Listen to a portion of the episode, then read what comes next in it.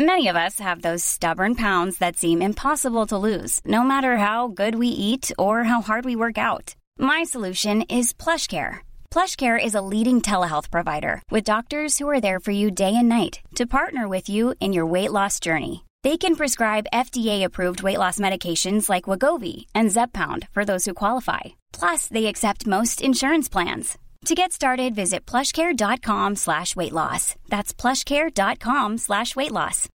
Millions of people have lost weight with personalized plans from Noom, like Evan, who can't stand salads and still lost 50 pounds.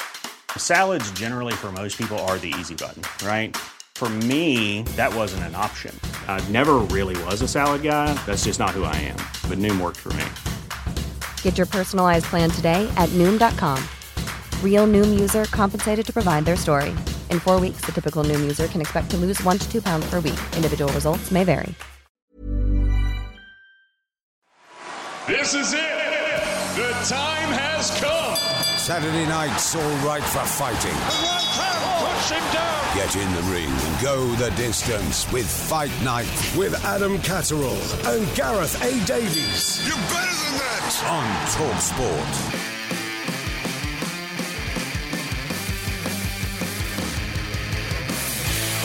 Welcome to the Fight Night podcast from Talksport. I'm Adam Catterall. Pleasure as always to be in your company. Before we get stuck into this week's show, please subscribe to us on iTunes. Make sure you write a five star review in the iTunes charts, helps with the old visibility. And you can also get your Android feeds via our website, talksport.com. Now, this show is action packed. You're going to hear from Claressa Shield, Jack Catterall, Lyndon Arthur, and Frank Warren. They're all on the show coming up. But we're going to start with the biggest talking point of last week where Dillian Whyte and Otto Wallin was called off because Dillian Whyte pulled out through injury. First up, Dillian Whyte to give his side of the story.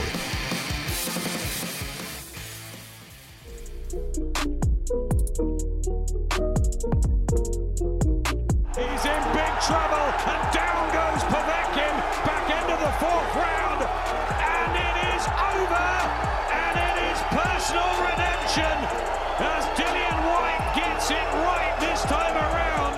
about him in the first round. And like I said, I was disappointed that I didn't finish him because I believe I could have finished him. But because he's so dangerous and he's so tricky and so experienced, I had to calm myself down, relax, and take a backward step. WBC Diamond and WBC Interim Heavyweight Champion of the World, Dillian, the Body Snatcher.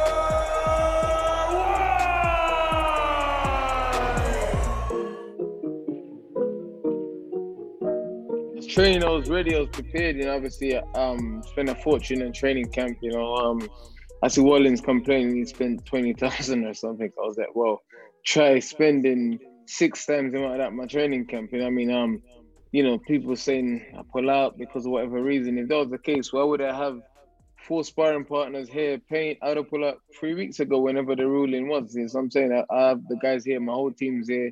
I think people just started going home yesterday, you know what I mean? Because obviously we suffered the injury. You know, I wanted to fight, you know, I wanted to fight. And obviously the guys um obviously that's why you got professional people in your team, people who's who's, who's use their brain, I use my balls and my muscle. You know what I mean? Um, you know, and these guys are are the, the brain and brain guys and the surgeons and the doctors and they told me, you know, if you fight, you're gonna risk your career. So, you know, what else am I gonna do? It's a shoulder injury, yeah? What's uh Yeah. Have you have you uh, is it your- rotator cuff? Is that what you've torn or something? No, you know, obviously, I, I'm not sure. Um, you know, I don't want to go into too much details about it. Okay. Do you have a prognosis of length of time of how long you're going to be out for and and when you can actually get back into the gym and start training? Well, I can't really do no real training for the next six weeks, so or so. So, you know, just just recovering and taking it easy. You know, I mean, I've been training for a long time. Mhm. Also, I've been training for for the longest. You know what I mean? So that that could be part to do with it as well. But probably I, I won't be able to do any real training for six weeks. But I'm still ticking over. Still, obviously doing lower body stuff, and you know, obviously I can't afford to just sit around and just lose everything all the gains I've made these last few months. You know. Like you said, a frustrating time for you, uh, especially with, with what is on the horizon. Activity is key. And you're a fighter that likes that activity. You like to be out there. You like to be doing your thing. So incredibly frustrating that you're not out there next week to be able to do something against the name that a lot of people know. I love to fight. You know, I didn't I didn't have to fight Otto Wallin, but we went and picked him. You know, Otto Wallin was handpicked. I just picked him because people say, no, he's dangerous and he's this and he's done that to Fury. But I think he's garbage. And I was looking to stop him in the first six, seven rounds to be honest. Obviously, you know, um, just just because of activity and just the fact that okay, cut Tyson Fury, but he didn't really show no real ambition in the fight, no real winner's mentality. Because with a cut like that, he could have done everything he could to get it stopped. You know, I mean, Fury came back and started beating him up and pressuring him in the late rounds, and that's why when the guy is saying I'm scared of him, I'm like, dude.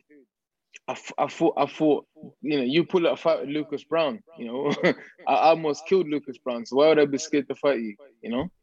Just, I know that Gareth wants to jump in in a minute, but I just want to give our listeners a little bit of an explanation of the situation. And you, you touched upon something there. You picked Otto Wallin, and that's a key thing, I think, in this whole uh, discussion. And I want to just give people the background regarding the WBC and where you currently mm. stand and what have you. Um, as you just said, you made a fight with Otto Wallin. The yeah, w, I, the, I, went and picked him. Yeah, the WBC have not come and they've not mandated that particular fight. They are, you have gone and you have picked Otto Wallin for a fight. Now, in the in the aftermath of that, Tyson Fury has fought Deontay Wilder. The WBC off the back of that fight had then said to uh, Tyson Fury, "You've got 30 days to make a fight with Usyk. If you can't make that fight with Usyk, you will be fighting your interim uh, heavyweight champion. That interim heavyweight champion is in fact yeah. Dillian yes. Whyte." And this is a voluntary unpicked Sherry that we picked. You know what I mean? Obviously, I just picked him to bash him up because I love fighting and I enjoy fighting. And he's this so-called boogeyman, just like Luis Ortiz, under his all of these guys. These guys are cabbages. I just wanted to make sure that that was clear for people listening because obviously people now say, "Well, it's a it's a semi-final. He's hmm. got he's got to fight Wallin before he goes on to uh, Tyson Fury." No, that's I don't have to fight no one. I just, yeah, that's right. I just wanted to make that clear for everybody listening because no, there's a is. lot of confusion, isn't there, Gareth? There, there is. I mean, we know that Dillian's the, the interim WBC champion. Um, he's been waiting three years. Let's be honest, waiting three years to challenge for the title, while Deontay Wilder and Tyson Fury have held the belt. COVID's held him up as well. And you know, I was out with you, wasn't I, Dillian, in Portugal a week ago? Yeah. You and I spoke for half an hour about hmm. you preparing for Otto Wallin, and you said all those things that you always say, which is that I'm prepared to fight. I, I just want to fight. You're a warrior. We know you are. It's why you become box office. It's why we love you. Because you'll yeah. fight anyone, any place, any time. We know that about you. My the record shows it. It does. It does show it, and how active you are. The only thing that happens now, though, that I that that I feel doesn't work for you is if you have to wait now to fight, say, Mar- till March. Um, mm that'll mean you've been out for a year and you haven't been inactive like that for a long time. Um, yes. And and I and, and also, I, I think with all the naysayers around, I mean, it's brilliant you've explained it. Um, you know, they clarified what's going on. I don't think Eddie Hearn helped last night in an interview with IFL where he said, now you might fight Fury next. And it made everyone kind of assume, oh, he's just pulled out because it's Tyson Fury next, not Otto Wallin. Um, mm and he did say that yesterday. But you know, but if you do get Fury next, and it happens to be March next year, presumably you go with that. Yeah, of course. See, Fury's got the red title, and, and that's what I've been waiting for. That's what I've worked for, and that's what you know. I mean, I've paid. I don't know my sanctioning fees. I've paid towards the belt along of weight or patient. I could have easily abandoned this route and gone down another route like years ago, but I, have waited and I've waited and I've waited and waited and I've pursued and delayed and delayed and waited. So what am I going to do? Obviously, Otto Wallin is handpicked cherry. You know, obviously, fight Otto Wallin, I fight Tyson Fury. What are you going to do? It's common sense. But like I said, listen, I'm not scared of no one.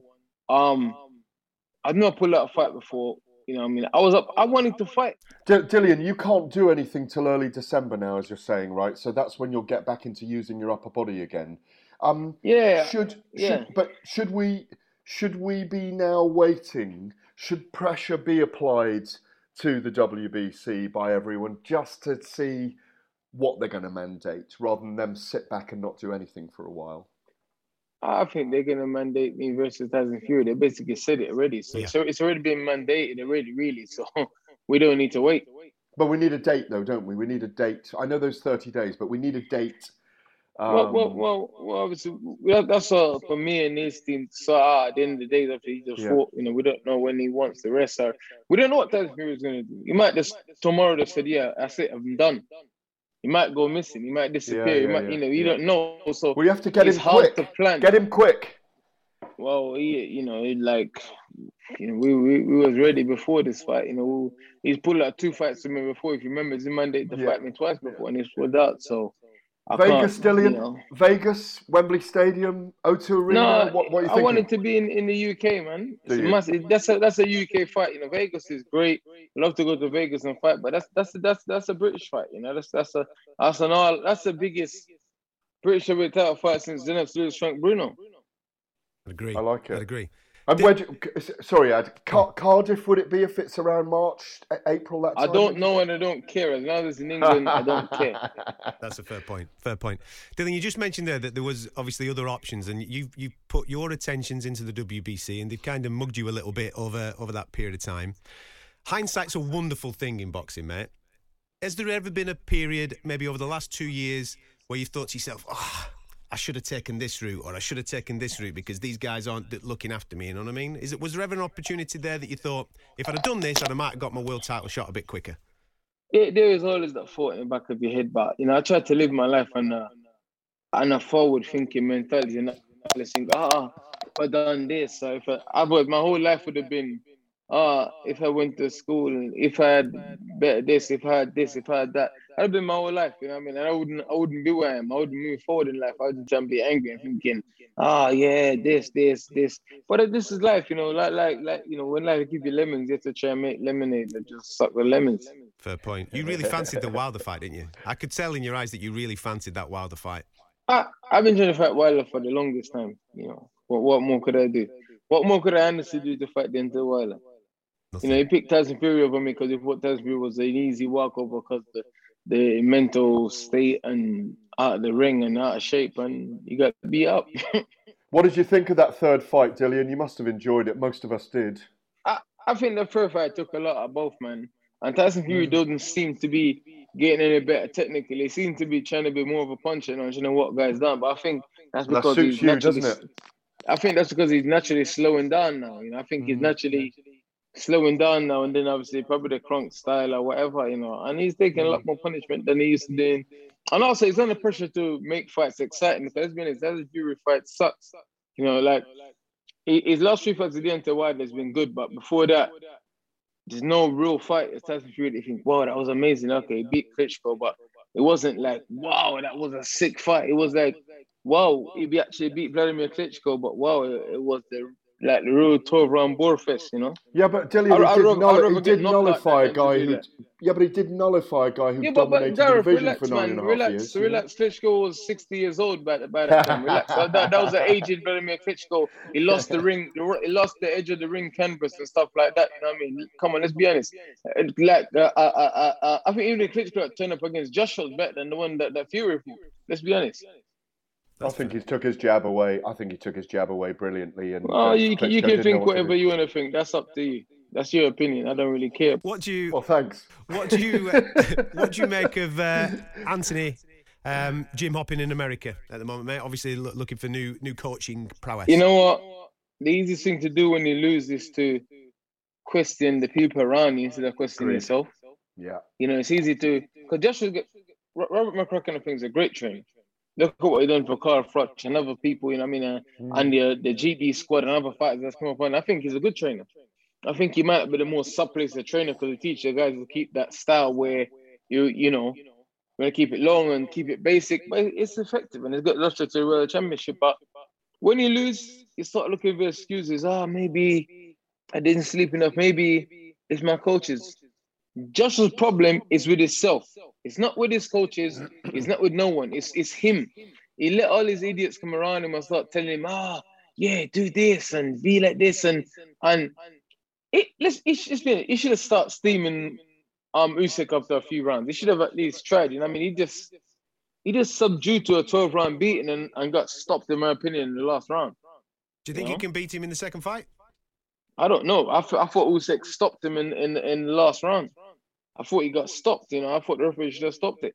It'll be interesting to see how it plays out. Listen, uh, I don't know if you saw last night, but your old pal Oscar Rivas picked up the Brit- the new what we class as bridgerweight title, my man. Yeah, That's ba- Babić, raw. Bab- was- Ba- Babić, Babić is already on him already. Babić was gonna say. let, let's let's go. Babić is like, yep, I want that, you know. That, So that was going to be my fr- train of thought because I saw Alan on uh, on social media this morning. He fancies it. He fancies that fight, man. Is that something that you'd advise Yeah. him to go and do? Alan's a warrior. He even wanted to fight Otto Wallin, and Otto Wallin's Mm. team, Otto Wallin's team turned it down. He goes, listen, you've trained, I've trained. My my brother is out because of injury. Let let me get it on. And Wallin said, why are we gonna fight a guy that's eight and 0 with eight KO? Because he's ranked and um he's exciting. Um and you've trained and wasted 25 grand in training camp, so I don't recoup some of it. Listen, I just want to finish off, mate, by uh, what you training these dogs for, right? Because I keep seeing them on these treadmills, and they are running marathons No. out there, pal. What's going on? Nah, you know what? Like I, I got a few dogs in it, so it's difficult to. The dogs are working, though. They used to working, but obviously when I'm in camp, it's kind of difficult to work the dogs as much as I need to. So they got a lot of extra energy, and then they start destroying the trees and start trying to escape and burrow and stuff. So I got to burn off the extra energy. So along with their normal walk, 20, 10 minutes, 50 minutes in a shed meal burns up a lot of energy, you know what I mean? And, mm-hmm. and it's mm-hmm. it's safe as well because it's, it's orthopedic. And because they're big dogs, any what big dogs have on the concrete, they can get problems with their elbows. The Yeah. treadmill is a safer option because orthopedic treadmill. So so it's a good way to get them exercise, it's a good way to get them excited, and it's a new stimulus to the dogs, which is very important. Now, following speaking to Dillian, myself and Gareth caught up with one of our favourite American journalists, Dan Raphael, who's been very vocal on this situation, and this is what he had to say. guys get injured or ill or whatever all the time and, and have to pull out of fights or postpone fights. Uh, and while I personally don't necessarily doubt uh, Dillian Whyte's uh, the veracity of his injury, uh, you know, it's understandable why there are some people, uh, fans, other media, certainly the team of Otto and his and, and Otto himself that are questioning it because they feel like you know he was literally going to the airport when he got a text message from his manager explaining to him what had happened. Don't go to the airport. The fight might be off. This is when uh, Dillian was supposedly, uh, or in the process, I guess, of seeing his doctor uh, about the injury. And you know, it's their viewpoint is it's all very convenient that it, this occurs at a moment when uh, Tyson Fury has defeated Deontay Wilder, and he could potentially just bypass the fight and go right into the to the possible fight with Fury for obviously for the title and for a lot of money. So that the the the uh, Otto's team and and Dimitri Salita, his promoter, uh, they would just like to have uh, the, the the the injury verified, understandably, because no offense to anybody, but just because you get a press release with a quotation from a doctor uh, that you've never spoken to or seen or anything, or and a quote from the promoter and a quote from the boxer himself, uh, you know, you know, it's what's the old saying. Uh, uh, trust but verify. You know, okay, so you're injured. We're sorry to hear that, but let us, you know, have an independent doctor examine you to make sure that it's legit. And uh, and if so, you know, good luck getting better, and hopefully they'll reschedule the fight. Dan, I don't know if you've seen this. Um, I know that Gareth has. Uh, I was watching a, uh, an interview with our good friends at IFL yesterday that uh, Kugan did with uh, with Eddie Hearn, and Eddie Hearn was asked the question as to what is next, uh, and he was. I won't say adamant, but he, he insinuated that the next step for Dillian will be um, when the WBC, we imagine, will mandate champion versus interim champion for the heavyweight championship of the world. He's pointing him towards Fury rather than rescheduling uh, a violent fight. What's your thoughts on that? I think that they're probably right. And I understand it from their perspective that it's obviously a, a much bigger fight. It's a lot more money. And frankly, Otto Wallin is a very dangerous opponent, as Tyson Fury would be the first to attest, given the difficulties that Tyson had when he fought him in 2019. Um, you know, the the point that I have made is, and I'm I'm not throwing any under throwing any anyone under a bus or calling anybody a liar or this or that. All I know is this: if and this is not just about the Dillian Whyte situation, or there could be any any number of boxing matches that get postponed or canceled due to an injury. If that is the case, and one boxer has got an injury or says that he is ill or hurt, just prove to the other side that that's true. If it's true, then you go by what the contract says. Now, every contract has rescheduling language. My understanding is that in the contract between Otto and Whyte, rescheduling is at the Dillian Whyte team's prerogative. So, if in fact they can show that he is in fact ill, it would be their prerogative not to reschedule, and that would certainly allow them to go into a, a Tyson Fury fight. Um, but the point is, people just want to see transparency. They want to know you know, is is is the boxer actually injured or ill, and if so, you know, what what's the status in terms of your your obligation to do the fight on a rescheduled basis? Now, if he's not obligated to, to reschedule it, then then so be it. Then let him go and fight the bigger fight. But if he is obligated to to reschedule uh, the fight, it's not fair for. Uh, and this is the point, by the way, that, that Otto and, and Salita made when they spoke to a few of us media guys on a Zoom call on Friday afternoon, is that that he literally had just done a full training camp cost him tens of thousands of dollars to do the full training camp. His bags are packed. He's about to get in the car and go to the airport for the flight to London. And he gets a text message from the manager saying, hold up. And the only thing that they have that says that, that uh, the fight's off is the quote from the doctor in a press release. I mean, that's not enough if you're me to, to prove it. Now, again, I'm not saying he's not really hurt. I'm saying – that that Otto Wallin and his team have every right to have actual proof that the injury exists, and well, then to have it clarified, whatever their contract says about the status of any potential reschedule. Um, they're all points very well made, Dan. But I think what we have to think about here is if he's got a small muscle tear, if he's got a pectoral tear, if he's got if he can't throw his punches properly, this is Dillian Whyte. Three years he's waited to challenge for the WBC title. You're then. forgetting that he got knocked out the clock starts over. That doesn't count. Whatever issues he had with the WBC pre Povetkin one are gone and erased in history. And by the way, for a long period of time where they claimed he was the mandatory, he actually wasn't the mandatory. Mm-hmm. The mandatory was, was the number one. Yeah. And yeah. that's where he the confusion for, for, a lot of fans. That's where the confusion is because the, the, the, the, wording from Mauricio after after the fight with Tyson Fury and Deontay Wilder, the wording was interim champion, and Dillian Whyte is interim champion. That's that's the thing, isn't it? It's not a mandatory situation. That, correct. It's not a number one situation. He's the interim champion. I agree with you regarding the Povetkin thing, but he's the interim champion, and that's about to be called. But, but everybody just wants to say he's been waiting three years for the fight. That's nonsense. He got knocked out. No, he did, but but he all right. He had waited. I, I can't remember exactly how many days now till he was till he lost in August last year against Alexander Povetkin. He lost that position. Fair enough, but you know, let's be fair to the guy he has fought and fought and fought, and he does deserve. Oh, what the point I was trying to make is he's waited so long to challenge for the WBC title. He's waited through the COVID period. He's stayed very active. Um, if you have got a slight injury, and there is a prospect of the WBC ordering the champion against the interim champion, you, are you, not going to take a big risk, are you? That's the point. If you have I, got a small injury, you're not going to no take problem. a risk. Gareth, I got no problem with that. My, I have I, I'm a Dillian Whyte fan. I like the guy. I've enjoyed watching him fight for a long time. He's a he's a good guy to interview, and I think he's a you know he's a decent human being. I mean, he's a warrior. He, has been a, he's, and he is a warrior. I mean, he's everything you want to see in a, in a, in a top heavyweight. So this is not in any way negativity about about Dillian Whyte. The point of view is if you're the other side, you just should be given the um, the respect to show that you're actually injured. I'm not saying he's not injured. If you are, there should be no problems.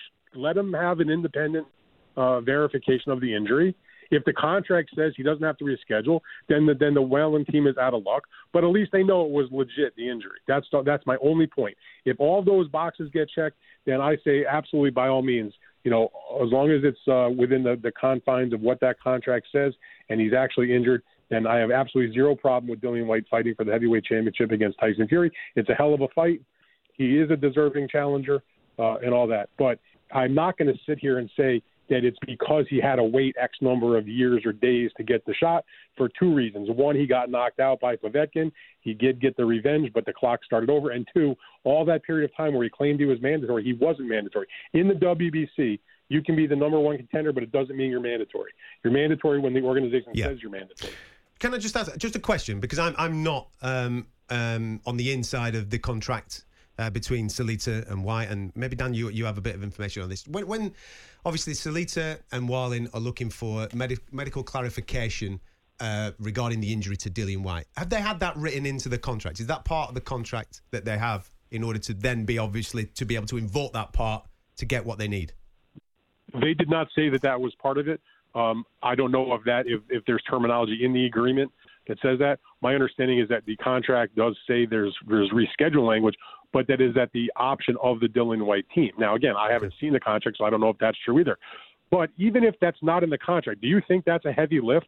That if you pull out because you say you have an injury, that that your opponent doesn't deserve to see uh, a, a, a independent, verified medical report that says you are in fact injured? That seems like just common courtesy, if you ask me. Now, maybe we don't believe in common courtesy in the sport of boxing, but I operate in my life with common courtesy. I can understand that. I'm. Listen, I can understand that, and I can understand loads of different bits of point of view on this. And one thing that I just want to reiterate, which I said in the at the start of the Dillian Whyte conversation a moment or two ago, which uh, Dan you weren't here for, um, but it was this is a voluntary situation. It's not mandated. He's not even fifth. He's not in the top fifteen in the WBC or any of the organisations. So, so it, so it was, as Dillian Whyte said in the interview, I handpicked this guy because I wanted to prove that I could do what what Tyson Fury couldn't do to him. So you know maybe he is a pawn in the game in some ways, but you know I, I think um, we have had a statement from Dillian Whyte's doctor. You you know that you know you you cannot force people to give their medical um, to make their Records, medical yeah. records public. Um, I'm not, Gareth. I'm not saying make it public. I'm saying do it privately between Yeah. uh, Team Dillian Whyte and Team Otto Wallin. I don't. is, is, is Otto not coming still though, or do, or do we not know yet? Is I mean, he, No, we, we Otto was, understand he's. Otto was in New York. No, he's not coming to London. He's in New York City. They told him don't get on the airplane. He's in New York City, where he spends most of it. I mean, he, he's from Sweden, That's but he right. spends most of his time in New York City, where he trains, and he's been getting ready for this fight. Um, I mean, look, I, I don't think it's fair on any level to to let a guy go through a two and a half month training camp to spend tens of thousands of dollars and have absolutely nothing to show for it.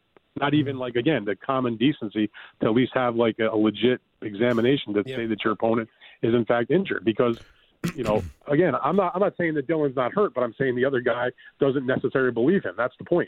And by the way, when you talk about how he's not rated in the organization, here's the reality: the WBC's ratings are irrelevant because they're the ones who said that they would be more than fine with the winner of that fight, whoever is holding the, the interim championship, to fight the winner of Fury Wilder. Remember that Well, order that- was made. But that's why it was such an up to the amazing event for Wallin. that's exactly why they, they've invested so much in it, of course, because this is a giant leapfrog, isn't it, for him? You know, because he, he gets a shot at Fury again if he if he had fought Whyte and, and, and won.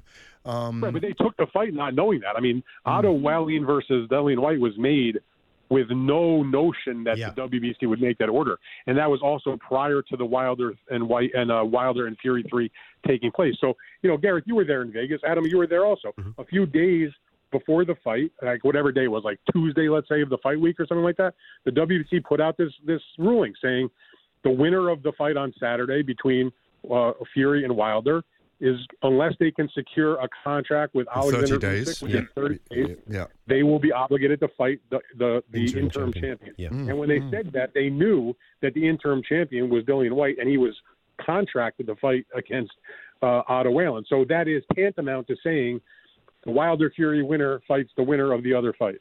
Yeah, and it made sense because if you if if you know Wallin had proved enough against Fury, everyone's we all start plotting, don't we? These semi-finals and quarter-finals and finals and how the ramifications work. We never know, of course, because you know expect the unexpected in boxing. But it's one of those messy situations. Dan, can I just ask you what the Oh, yeah. fallout? By the way, he had wins. He had wins since Fury. He beat. He, he scored knockout against Travis Kauffman, a solid guy. Oh. and he not and he, and he won a one-sided decision against uh, Dominic Breazeale. Listen, he's a big, strong, powerful, very solid heavyweight uh, who's southpaw, and there aren't many of those around. And and you know you've got to give him credit for that. And he was brilliant against uh, Tyson Fury. Um, can I just ask you what the fallout with Deontay Wilder's been like in America in the last couple of weeks? You're there.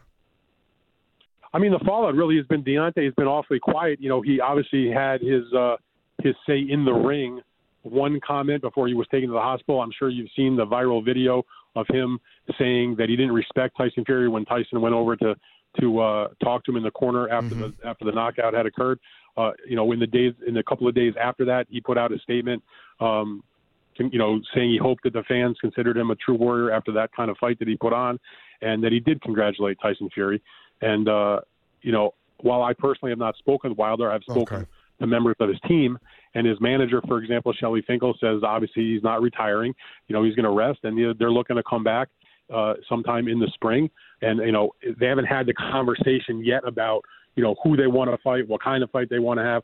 But uh, you know, Shelly Finkel was was uh, pretty clear that you know Deontay uh, you know, has more fight left in him, and he's going to be back in the ring. Suspect it'll be, you know, another exciting event. And just a Great final one, Dan. Mm. Obviously, um, Al- Anthony Joshua's over in the States at the moment doing a bit of American gym hopping. What do you make of that? I think that uh, you know all good things come to an end, and while I have always said to you guys and to others for years and years, I have huge respect for Rob McCracken. Sometimes those relationships run their course. It's very clear that they had the wrong game plan for the Usyk fight, and that maybe Anthony needs a little bit of a of a, of a fire reignited under him. And sometimes, again, it's not because Rob's not a good trainer and a, and a, and a quality person. Is that sometimes you just need uh, something to kick you in the butt and a little change of scenery, a little change of pace. And so I think Anthony understands that uh, for his career to progress forward and to maybe get over the hump of uh, of the Usyk rematch and to change things up a little bit. He might need a new voice in the corner, and he's here to talk to different American trainers about the possibility of uh, of working with them. I know he spent some time visiting with uh, with Ronnie Shields, who's you know I've known for 20 years. Who's a trainer. terrific trainer, isn't he? Really is one of the know. very best. Yeah, yeah. Ronnie Ronnie is good in terms of the X's and O's. He's Mm. good with the conditioning, and he's also good with the motivation. You know, he checks a lot of those boxes. And I think there's other fighters or other trainers he's talked to. Uh, Virgil Hunter, also a tremendous uh, a trainer with a lot of experience, and others. So I think that in the in the you know in the in the next you know I don't know a few weeks or whatever, we're going to hear about a, a trainer change for Joshua. Or not. You said Yeah, possibility. yeah. We may not Yeah, yeah. because Well, not? because he likes to get people's advice, Anthony Joshua. We also had an unscheduled guest join us on Saturday night. As the show was developing, we sent messages out to Dimitris Salita, who is the promoter of Otto Wallin, to try and come and join us. And right at the end of the show, he responded and came on to give his side of the story too. I think that the world of boxing and certainly Otto Wallin has been wrong here, but this is bigger than Otto Wallin. This fight is bigger than just the fight itself, and I think that there should be some real precedence regarding the situation. The announced that the interim champion would fight Tyson Fury, uh, the winner of Fury versus Wilder. And when they made that announcement, the fight was announced, signed, sealed, and delivered. There was certainly a great chance that Otto Wallin was going to be the winner. And um, you know, Otto Wallin is not an interchangeable robot. He's a human being. He's a world-class athlete, and that's why we strongly believe, even if Dillian Whyte is injured and he's not physically fit to do the fight, then that fight should be rescheduled for a different date. That that we believe that at the time of the announcement, Otto Wallin had all the benefits and all the um, all the benefits that, that Dillian Whyte had until the fight happened and and until and until the right decision was made. So, Dimitri, do you have to take your case, if you like, as you're putting it, to the WBC first of all? Yes, we are. We are talking to the WBC. Contractually, we did a we did a deal with with uh, with traditional boxing deal, a pro- provision of services agreement with Matchroom, and it is at Matchroom's uh, and it is Matchroom's right, legally speaking, at this point, to reschedule the fight. Uh, but we hope that WBC will make the right decision and order a rematch, order not a really a rematch, a redo of the fight, and then the winner of that fight can fight uh, Tyson Fury. So, so since the announcement of the injury, what have your conversations been with Eddie Hearn? My conversations with Hearn have been limited, um, mostly, you know, text messages and voice notes. We, we haven't really, uh, uh, we really didn't have a chance to speak. But uh, I think that that Eddie is waiting for the WBC to make a decision as to how they want to rule. And uh, you know, I watched uh, Eddie's. You know, there's a lot going on, and I watched Eddie's interview before uh, On before IFL I- TV last night, yeah? yeah, and I thought before I came on, and uh, you know, it's and and and you know, and, and what Eddie said, uh, you know, uh, I think that he's waiting for for the decision of WBC. Obviously, we're very upset, and we we believe that we were we were done unjust, and uh, I think that again, Otto is a world class athlete. Many people felt that he could win. Dillian Whyte was coming out with statements before the fight after after this announcement, saying that you know what, I could still I could I could just go on straight to Tyson Fury, but I'm a real champion. I'm a real fighter. You know, I can't wait for what Tyson Fury is going to do. I'm going to fight Otto Wallin. So obviously, those thoughts and those ideas of of uh, of of of pulling out and the possibility that he can fight Tyson Fury without fighting Otto Wallin have have swept through his mind, and and that's kind of you know that that's really unfair to Otto Wallin. It's really unfair to the sport of boxing that something like this can happen. That that a fighter like Otto Wallin can be contracted to fight, uh, contracted to fight, and then a ranking organization makes a decision, and uh, that opponent in this case is being Otto Wallin is just a standstill and and and and is really being used. Uh, you know, and that's really not right because these guys are athletes and most importantly they're human beings, and you know, basic human rights are impeded in that type of situation. And we feel that Wallin has had when that announcement was made, we feel that Wallin has had the same rights as as uh, Dillian Whyte because no one knows who was the winner of the fight. It doesn't matter if it was Otto Wallin, if it was Mickey Mouse, for sake of a better example, because the other side has a chance to win. That's what a sporting event is about. And um, you know, actually, on that IFL interview, uh, Eddie said, you know, we've seen imaging, we've seen, uh, we did different medical tests. We haven't seen any of, of that imaging. When when uh, when Oscar De La Hoya was supposed to fight Victor Belfort, I'm just using it as an example. You know, Oscar posted pictures of himself, videos of himself from a hospital, you know, in, in, in a in a medical robe, saying that he couldn't fight.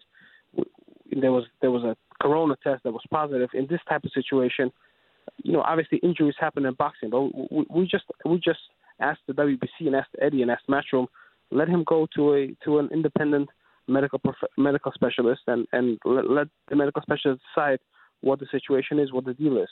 And I think that the boxing world and certainly Team Wallin deserves to know what what what is the extent of that injury.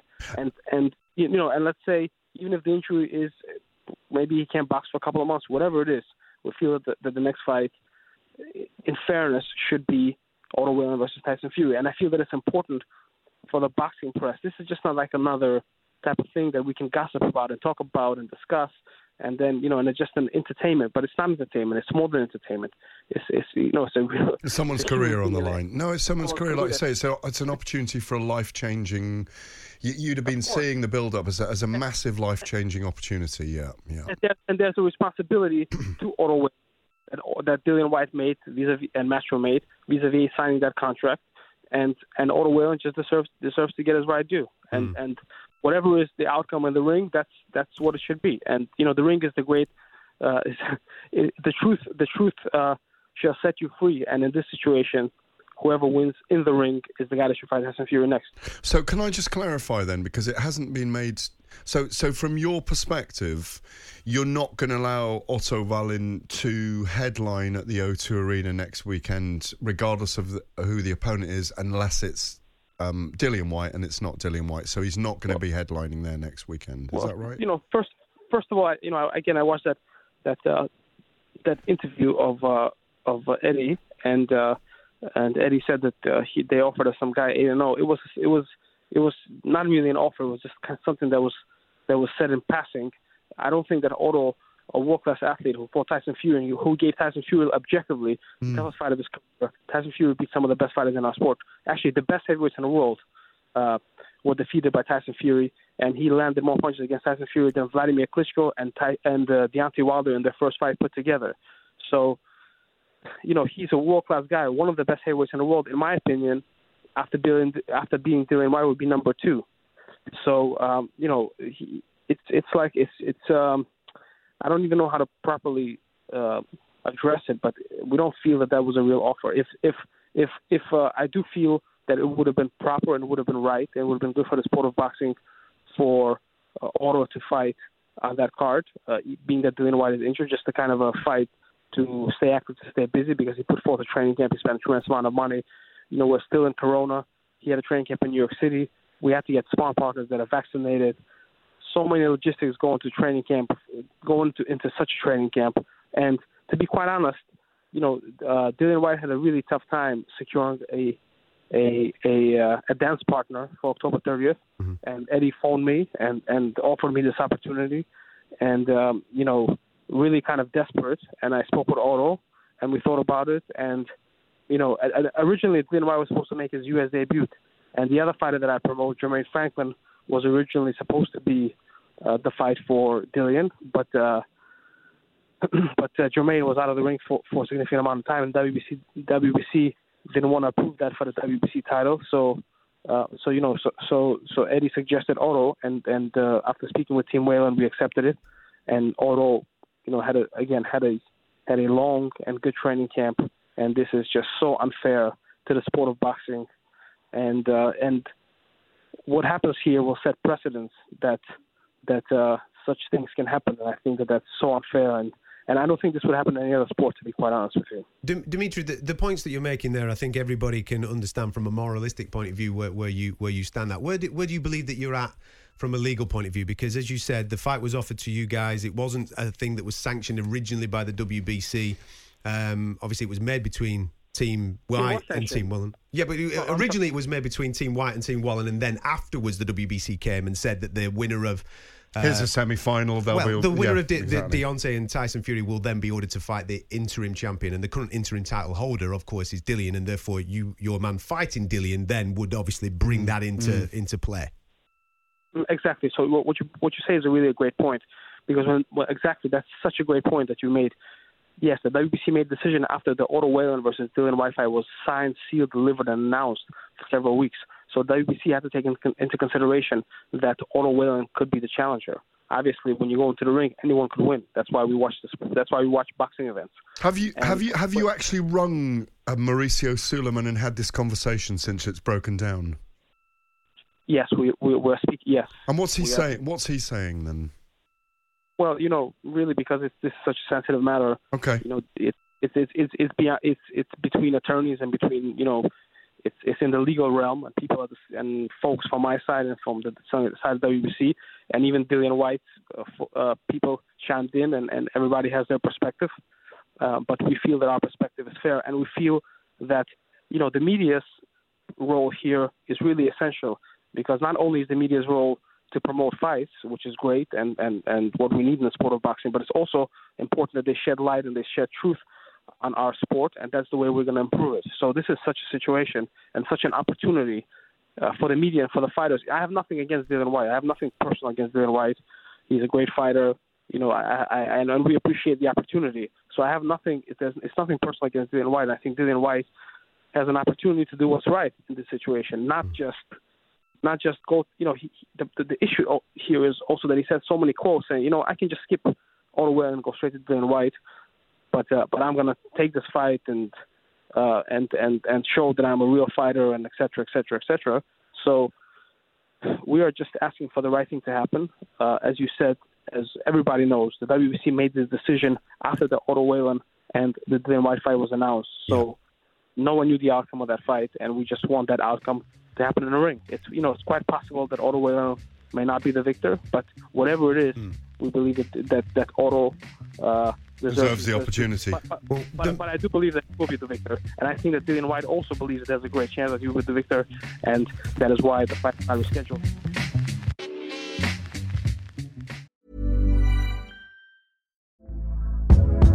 Hey there, it's Michele Norris. I'm host of a podcast called Your Mama's Kitchen. When I travel, I'm usually looking for a way to find a taste of home when I'm not at home. And one of the things I love to do when I am at home is entertain. And Airbnb allows me to do that. When I was in California recently, I rented a house that had a great kitchen. And when we were sitting around the table, we're all thinking, we're in someone else's house. Someone could be in all of our homes as well. If you have a home, but you're not always at home, you have an Airbnb. Your home might be worth more than you think. Find out how much at airbnb.com/slash host. My business used to be weighed down by the complexities of in person payments. Then, Tap to Pay on iPhone and Stripe came along and changed everything. With Tap to Pay on iPhone and Stripe, I streamlined my payment process effortlessly. Now I can accept in person, contactless payments right from my iPhone. No extra hardware required. What's truly remarkable is how I can cater to all of my customers' payment preferences. Whether they're using cards, Apple Pay, or other digital wallets, Tap to Pay on iPhone and Stripe ensure a smooth checkout experience every time.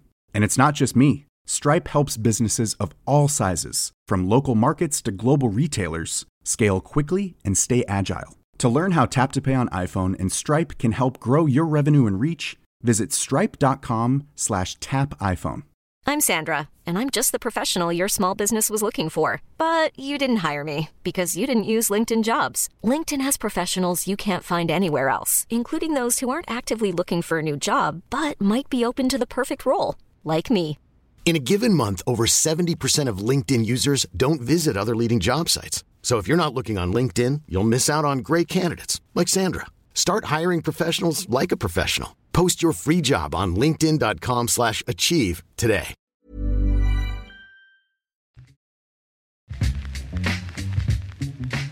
So there you have it. I don't think that will be the end of the story. I'm sure there'll be plenty more to come, and when it does happen, you'll hear it on Talk Sport. Now, let's move on to other matters because I caught up with Frank Warren this week to discuss, first of all, that epic encounter in Las Vegas. Viva Las Vegas. A little less conversation, a little more action, please. Words from the king, but who will we crown tonight? The time for talking is over. Will it be repeat or will it be revenge? Talksport is exclusively live from the T-Mobile Arena in Las Vegas.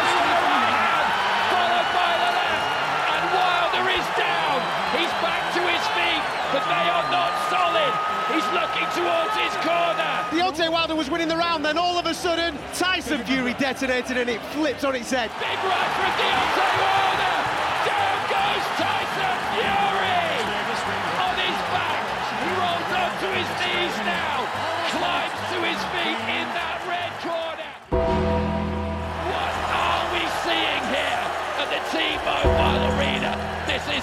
absolutely extraordinary. It's who wants it the most now. It's a battle of will and not just skill. This is already a classic. Uppercut from Fury, followed by the left hand and another right. Down goes Deontay Wilder, and the referee has waved the fight over. Tyson Fury is still the WBC heavyweight champion of the world. I got a first class ticket, and I'm as fly as a guy can be. I was walking in Vegas. As we have just witnessed the third fight of what will go down in boxing history as one of the all-time classic trilogies. The Gypsy King still reigns supreme in the Nevada desert. But what an effort that was from the bronze bomber, from Deontay Wilder. And I sang with all my might.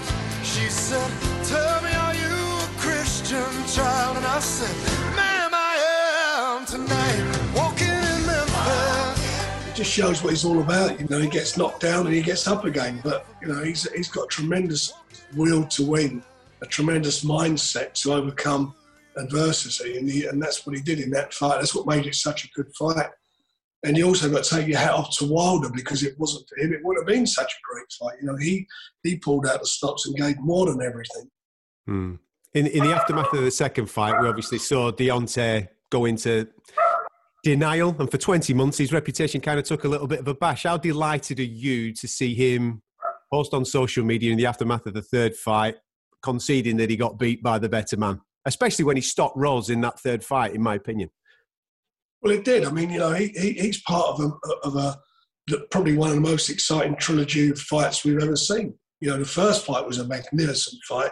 Second fight was a ma- magnificent performance from Tyson, and the third fight was a magnificent performance from both of them. You know, three really different different types of fights and great fights. And you know, he's. Uh, I'm, I'm glad he's acknowledged it. Tyson at the end of it all. I mean, because you know, it was, I mean, the second fight, the, all the excuses were ridiculous, but they all, that all turned. That, that's sort of, that's all sort of fizzled out now.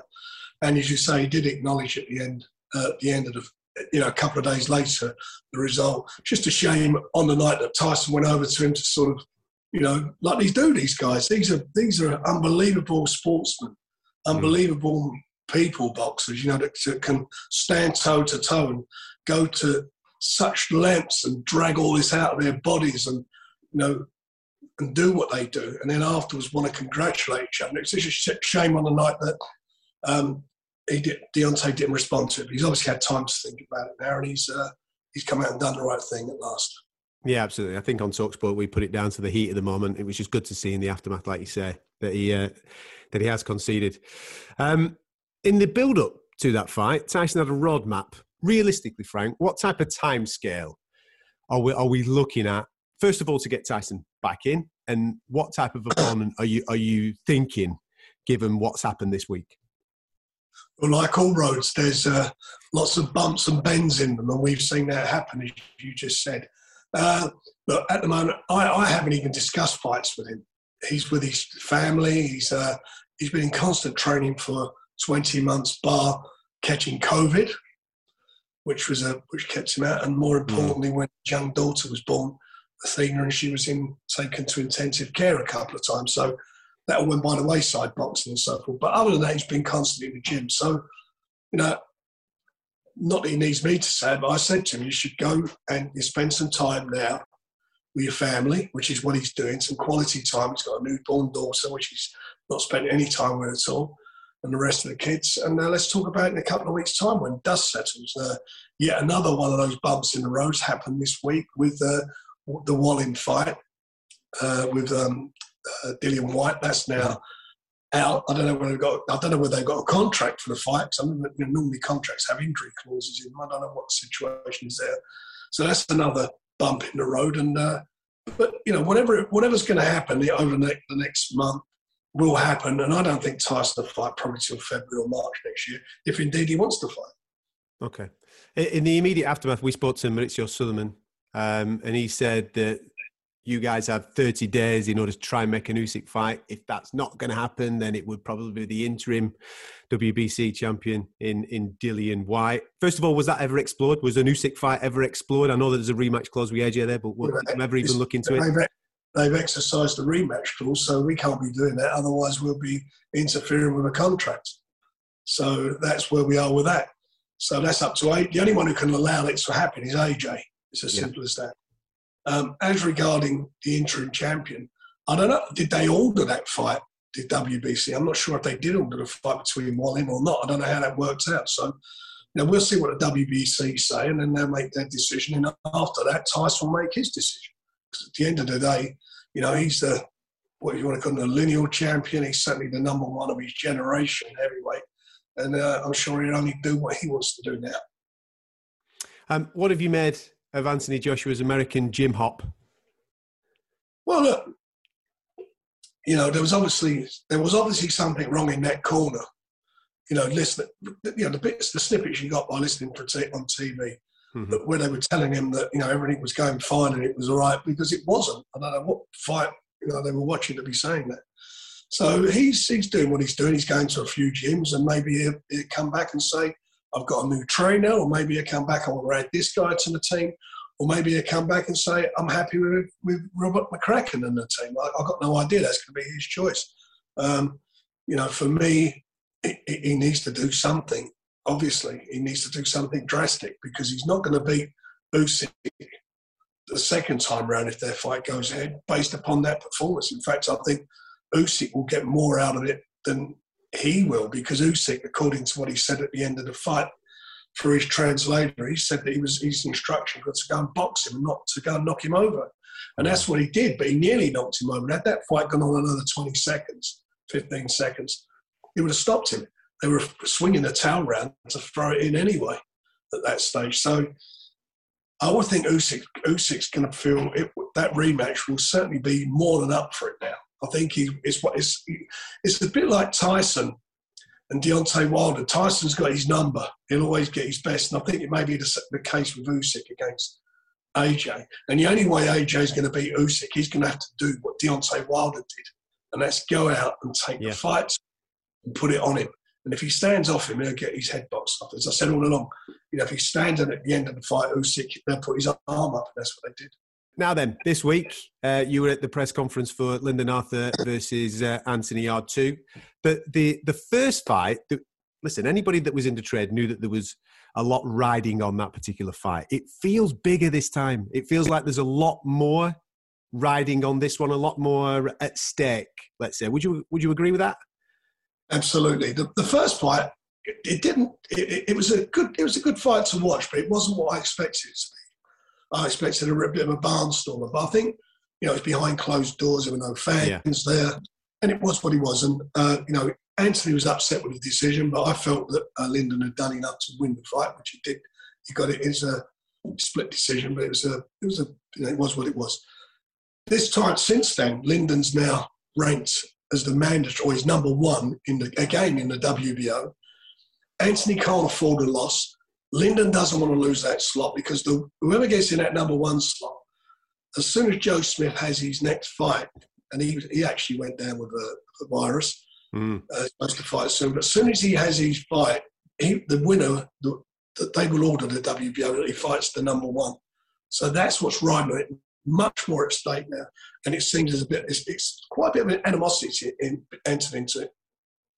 Fight was originally due to take place in October. It didn't take place because uh, Pat Barrett wanted to fight again in Manchester. We couldn't get a venue in Manchester because what people don't understand, it's not just boxing that was affected by COVID, it was the whole of the entertainment world and all those concerts and things were all pushed back. So it's difficult getting venues on certain dates. So we couldn't get the venue to match the TV date.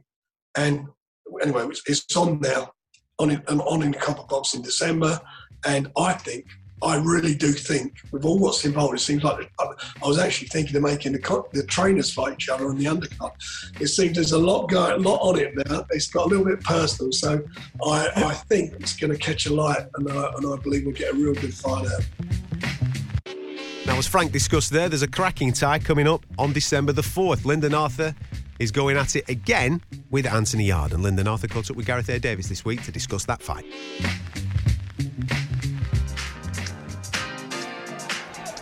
Oh, and again, I think that might be thank you and good night.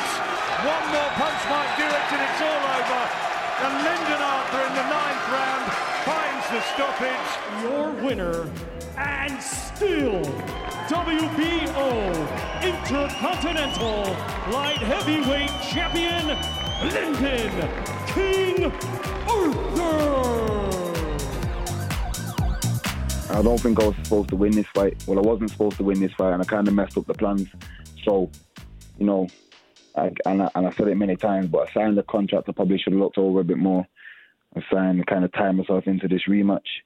Um, but to be fair, at the same time, I'm not too fussed about fighting him again. It's probably the biggest like British fight for me out there right now. Um, before World, and and and it's a it's a huge fight. The the the, the interest is, is is highly involved in this now. So you know it's exciting. There's a bit of there a bit of need at the press conference and stuff, and it just gives me a bit, a bit more of a bit more of an edge to the fight. Is there genuine dislike between the two of you? I mean, you know, Nah, not not not not between me and Yarde. It's not a dislike. This is just business. Um, we're just fighting. We just happen to be in the same weight category, we're under the same promotion. It doesn't feel like that, but we happen to just be under that. And and you know, we we are both at a level of he's had twenty odd fights. I've had nineteen fights. We we we we, we near in, in, in, in levels in regards to that uh, amount, amount of fights we've had. Um, and you know, we, we from him from me beating him, it's given me a bit of a, a of a decent name. So I'm probably the best person he can fight in Britain right now, other than the Buatsis and stuff like that. So it, it probably just makes sense as well. But from a year ago, Lyndon, with the IBF and the WBO now, it's it's your position to lose now, isn't it? Yeah, of course. And if, and, and as I said many a time, if he'd have beat me he, in the same fight, if he'd have got the decision, he'd have got pushed on for a world title. Everyone in the world knows that. Everyone that's involved in, or, or everyone that's invested in this in this fight knows that.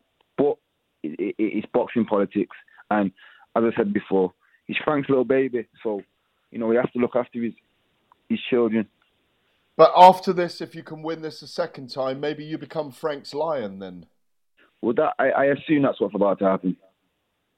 You know, obviously, Pat Barrett, your trainer, knows all about the way these things work. What's he advised you? In regards to what? Well, just about how to go about this. That that you should be making certain demands after this, uh, after you win this fight.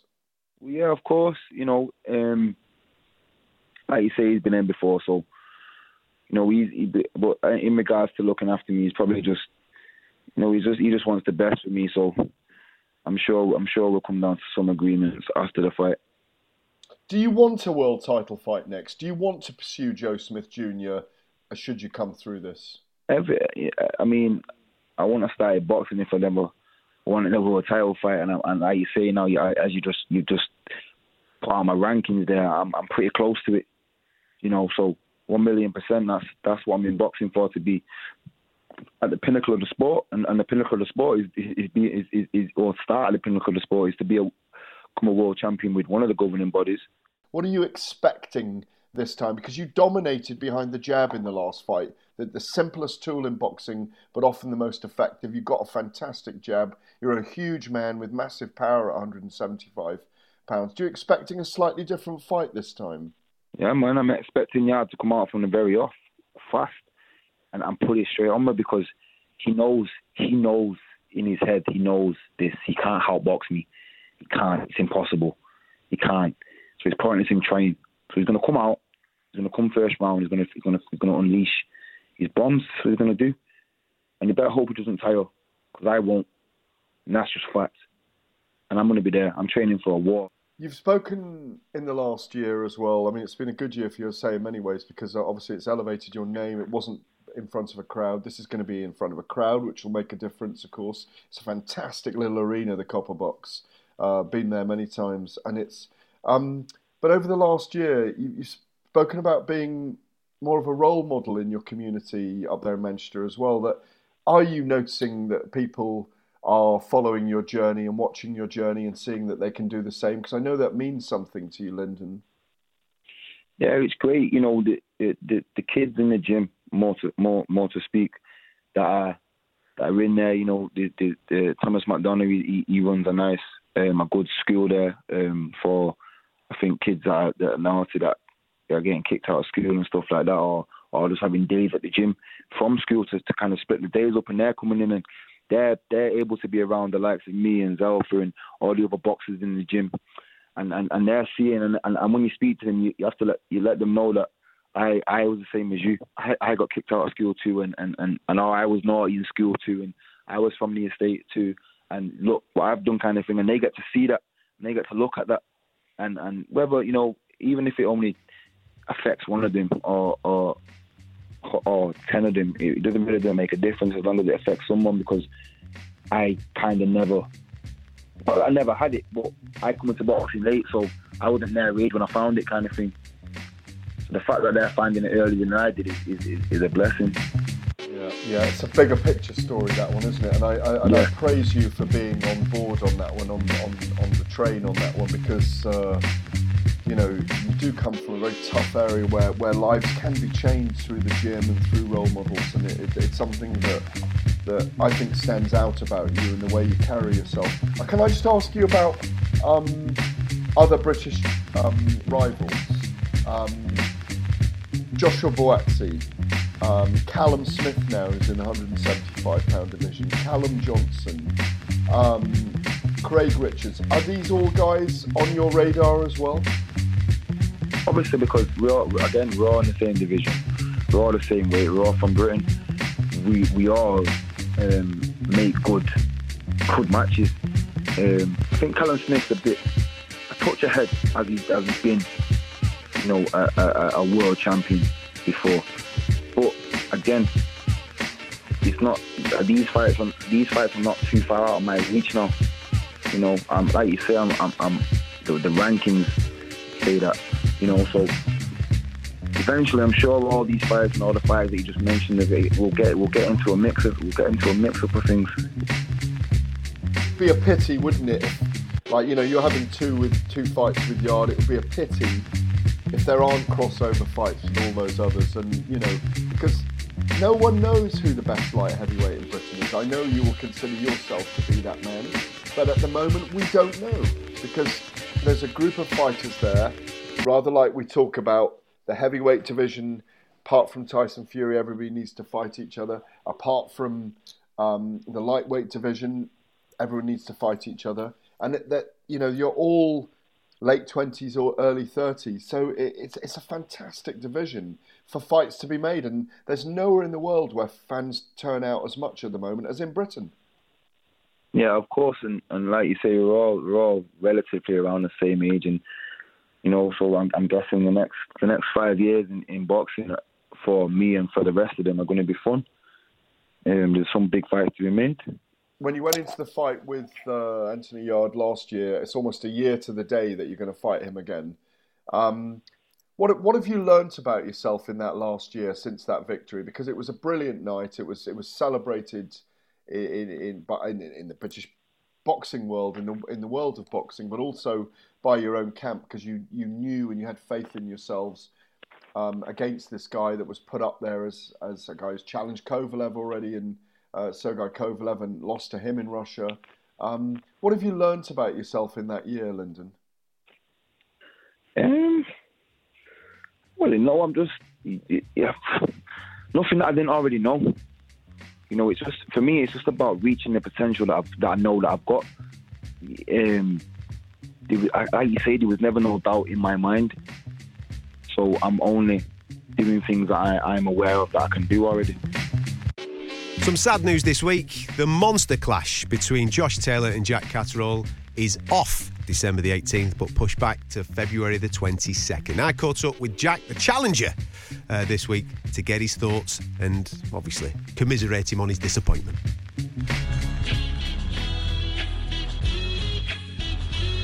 Jack Catterall now coming up towards the final bell and a very clear winner, I am sure. Our referee in charge, Victor Loughlin, scores this contest 99 to 90 in favor of your winner and still undefeated, Jack El Gato Catterall. I'm serious about this fight, and I wanted to be there firsthand and, and watch Josh and Ramirez fight each other, knowing that I'm mandatory for the WBO and that potentially could be fighting the winner. Uh, you'll know yourself, Adam. I've been chasing the- the world title fight in general now for well over two years, and uh, yeah, it was it was a good trip. I guess I got some good training out in America, some good sparring. Uh, watched the Taylor Ramirez fight, and yeah, I come back home and uh, obviously we'll get onto it, but things have got a slight bump in the road now. But hopefully this fight can get done.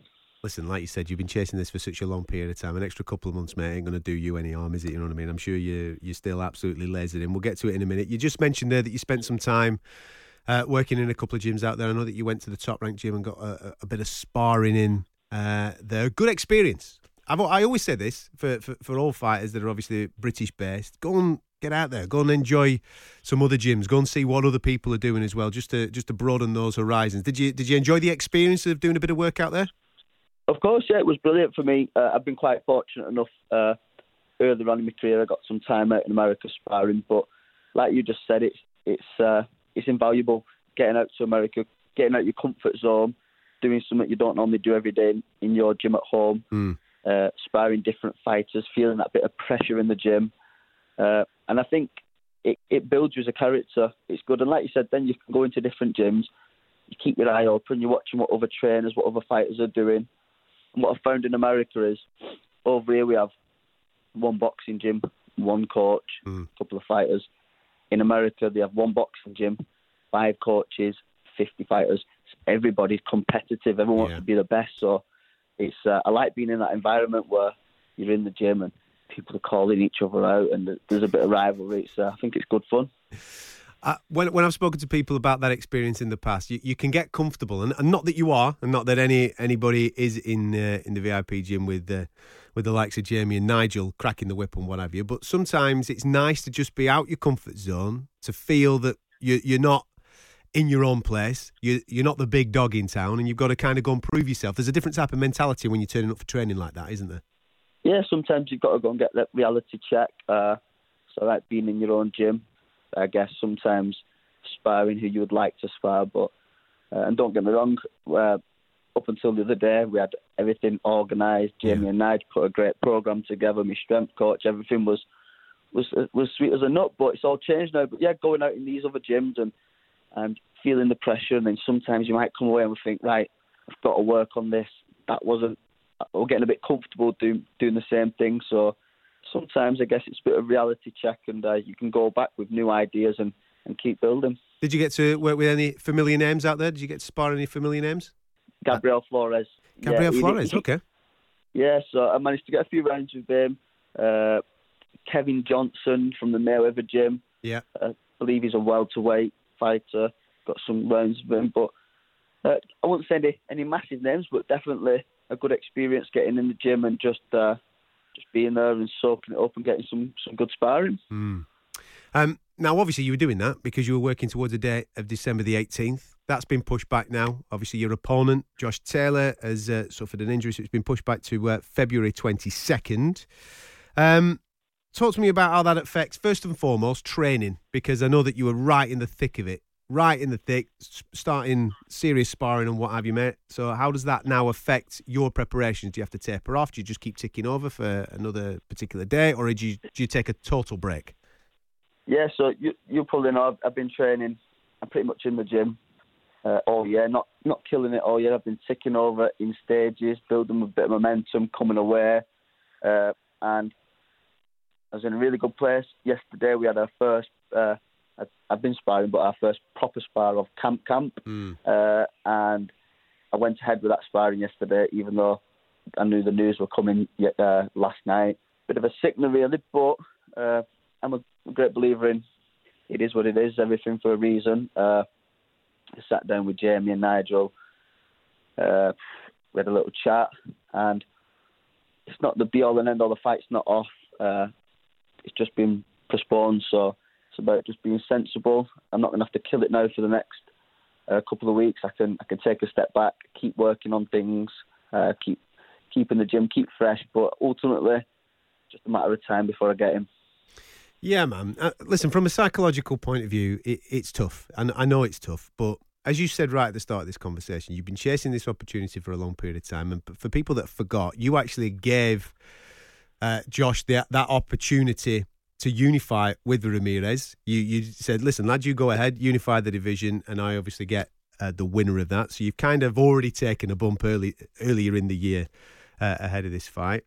Um, and and dealing and dealing with the news that comes out because you've you've been gearing towards it for such a long period of time. I can understand it being something that is quite difficult to deal with mentally, but it's two months in it, and I know that it's over. It's all right. It's hard because it's over Christmas and New Year and all that type of thing as well. But it's, it's hard. Like you said, it's Christmas, New Year, and, and you know what? I feel like there's been that many obstacles in my way since since uh, Hooker having the belt, Flanagan moving up, etc., etc. We can go down that road another time, but there's been that many obstacles to get here, and I think you know what? The fight's not off. It's two months. Yeah. Yeah, I might be on a prep meal for me for my Christmas dinner, but so what? I'm there now. This is like the last mile. Yeah. Uh, and they can they can try and do anything they want. They can have a sore knee, can have another four weeks. Ultimately, I'm getting that fight, and I'm coming to beat Josh Taylor.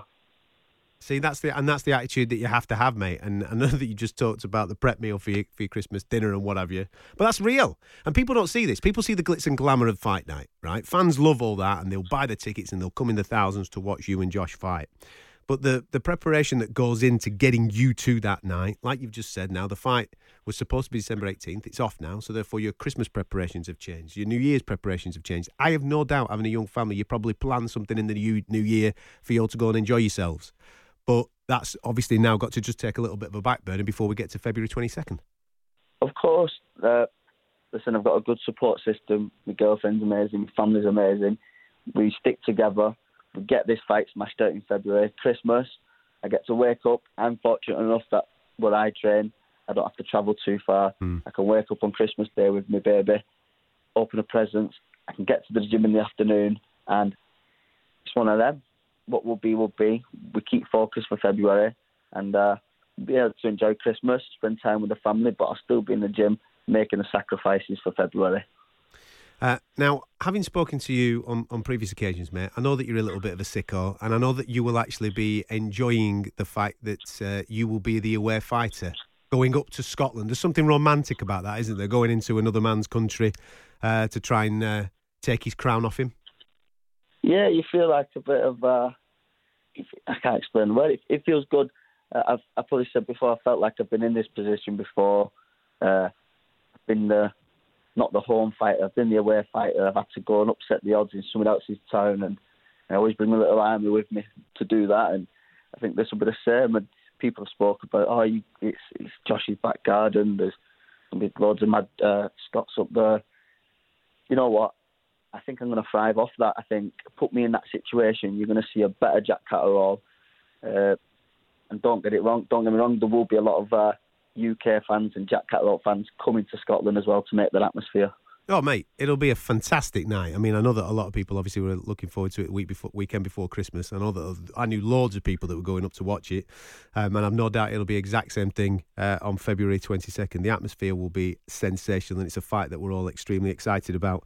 Um, talk to me about the gym in general because it's buzzing at the moment. Obviously, uh, Chantel now top of the bill at the O2 uh, on the thirtieth, um, and mate, this this could actually be a reality. Say February, March of next year, there could be two undisputed champions coming out of uh, the Northwest Gym.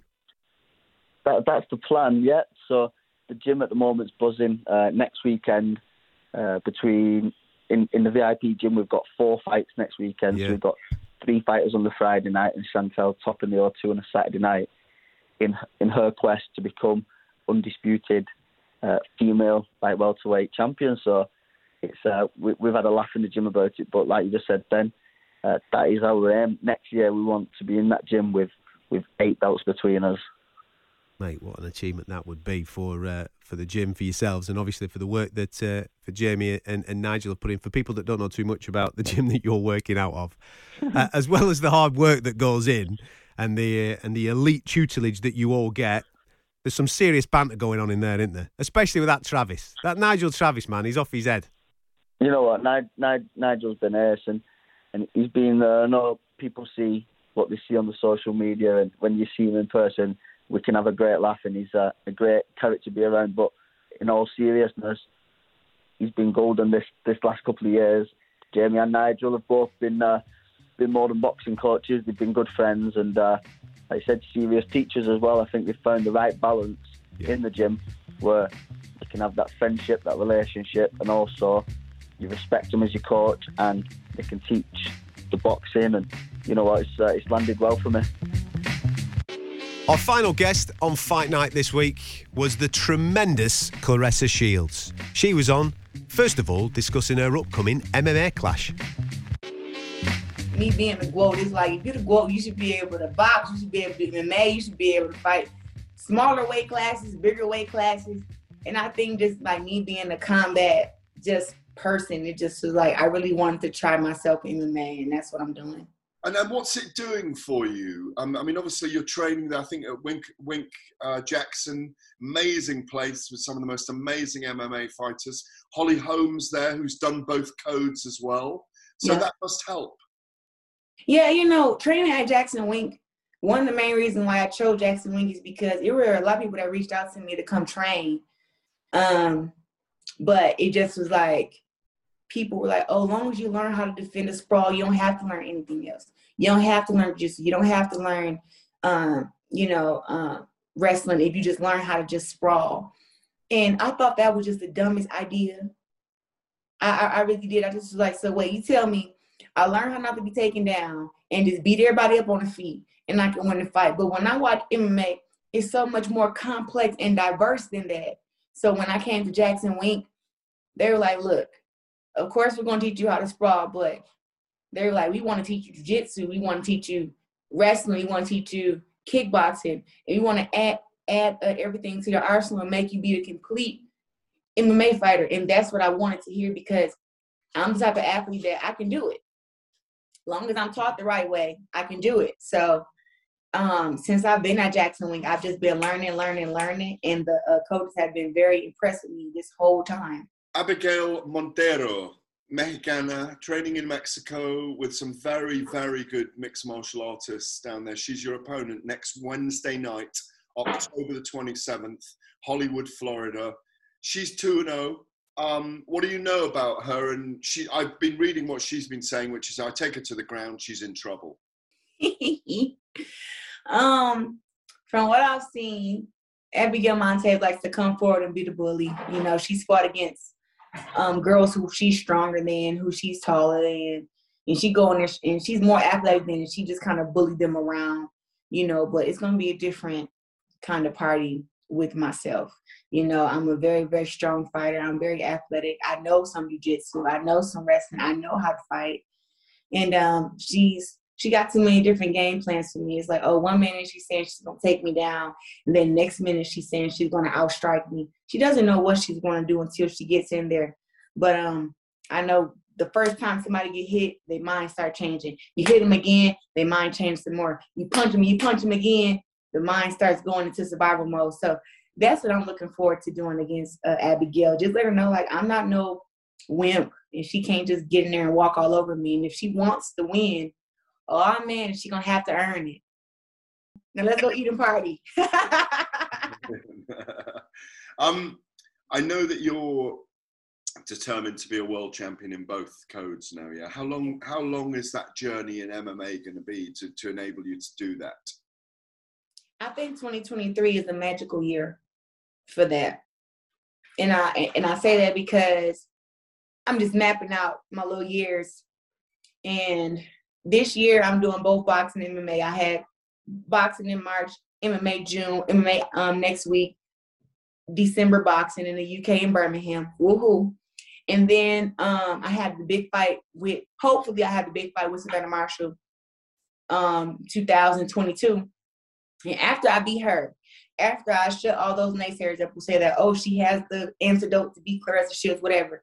After I shut all of them up, I think I'm going to take a break from um from boxing and spend just that whole year, 2022, focusing on MMA, getting better, learning that game because if they want me to fight in a tournament 2022, if my coaches feel like I'm ready, I'm going to take their word and go for it.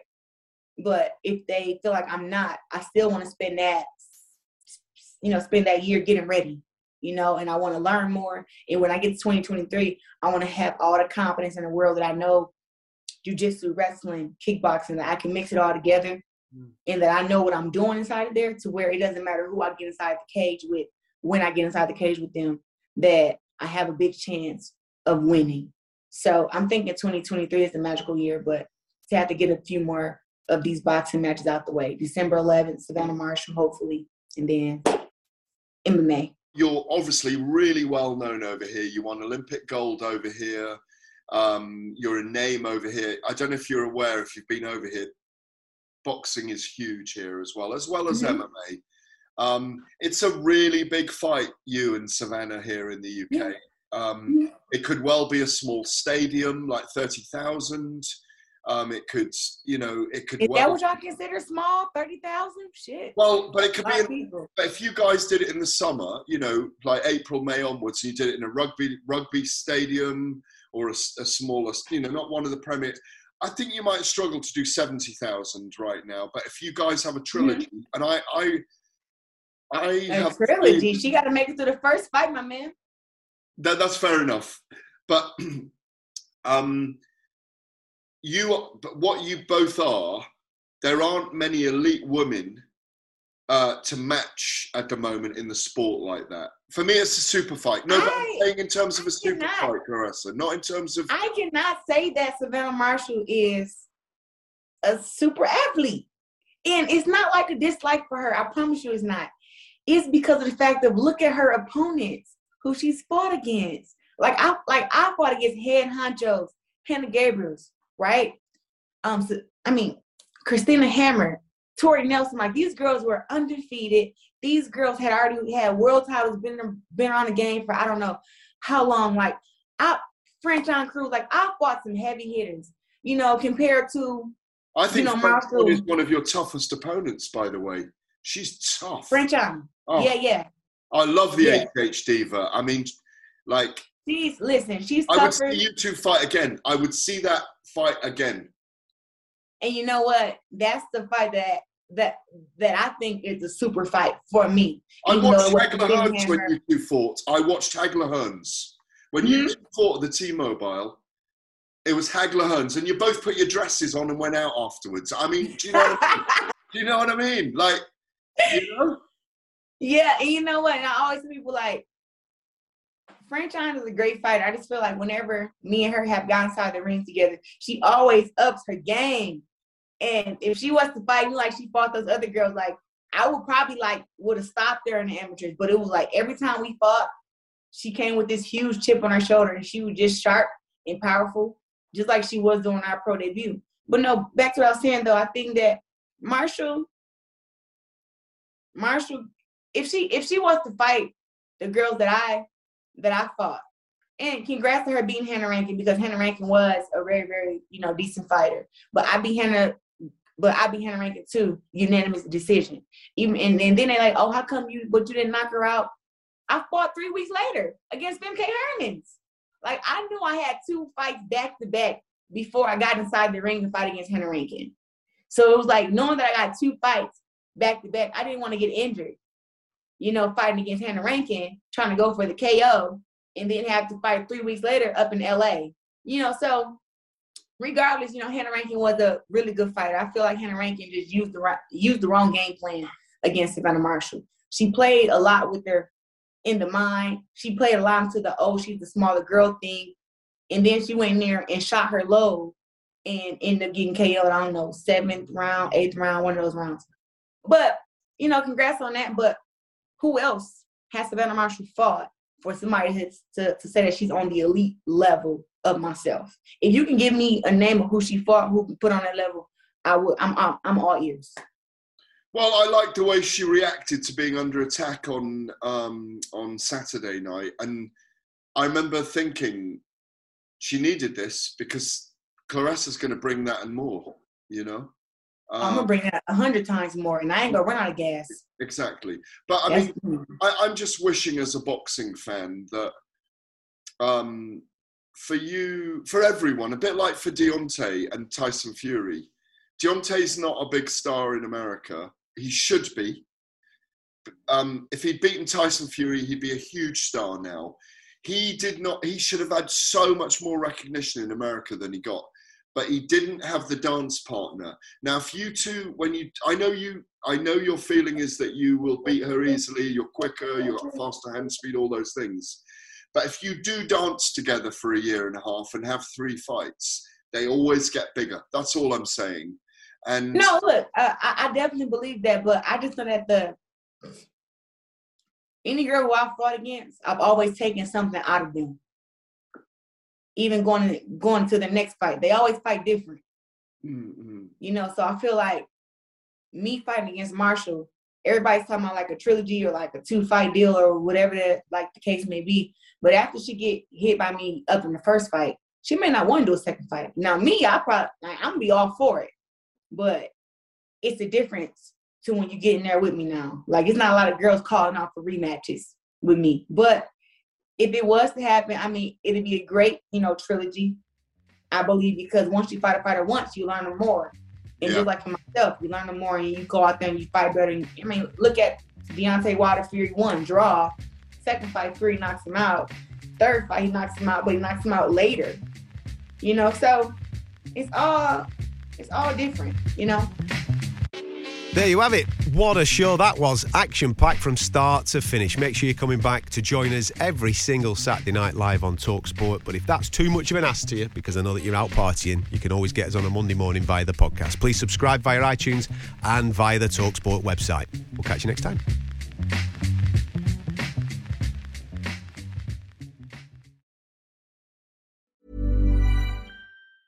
Ever catch yourself eating the same flavorless dinner three days in a row?